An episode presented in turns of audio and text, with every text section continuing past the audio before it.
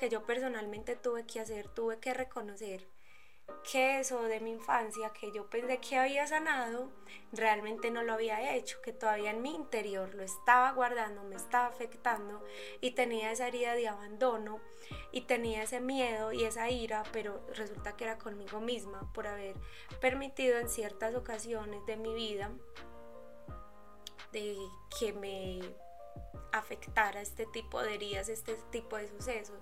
Entonces familia, es importante que reconozcamos perdón de la mano de nuestros guías, maestros, para que ellos nos lleven por el sendero de sanación y este adulto que veamos, sea, ese niño esa niña que alguna vez teníamos en, en esa niñez, valga la redundancia, ese sueño, ese adulto que queríamos ser, podamos conectar con nuestro niño interior, pero ya sanamente desde el amor y ser ese adulto que tanto deseamos. Entonces abracemos a ese niño porque ese niño, esa niña no está sola.